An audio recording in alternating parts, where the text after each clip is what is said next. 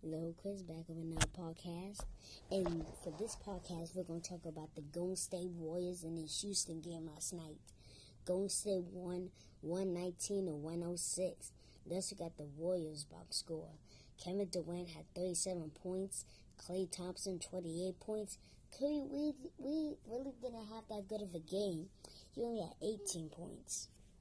And Andre Iguodala had 11 points.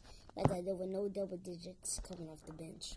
Let's look at the Rockets box score. James Harden went off last night, but just wasn't enough to beat Kevin Durant and the Warriors.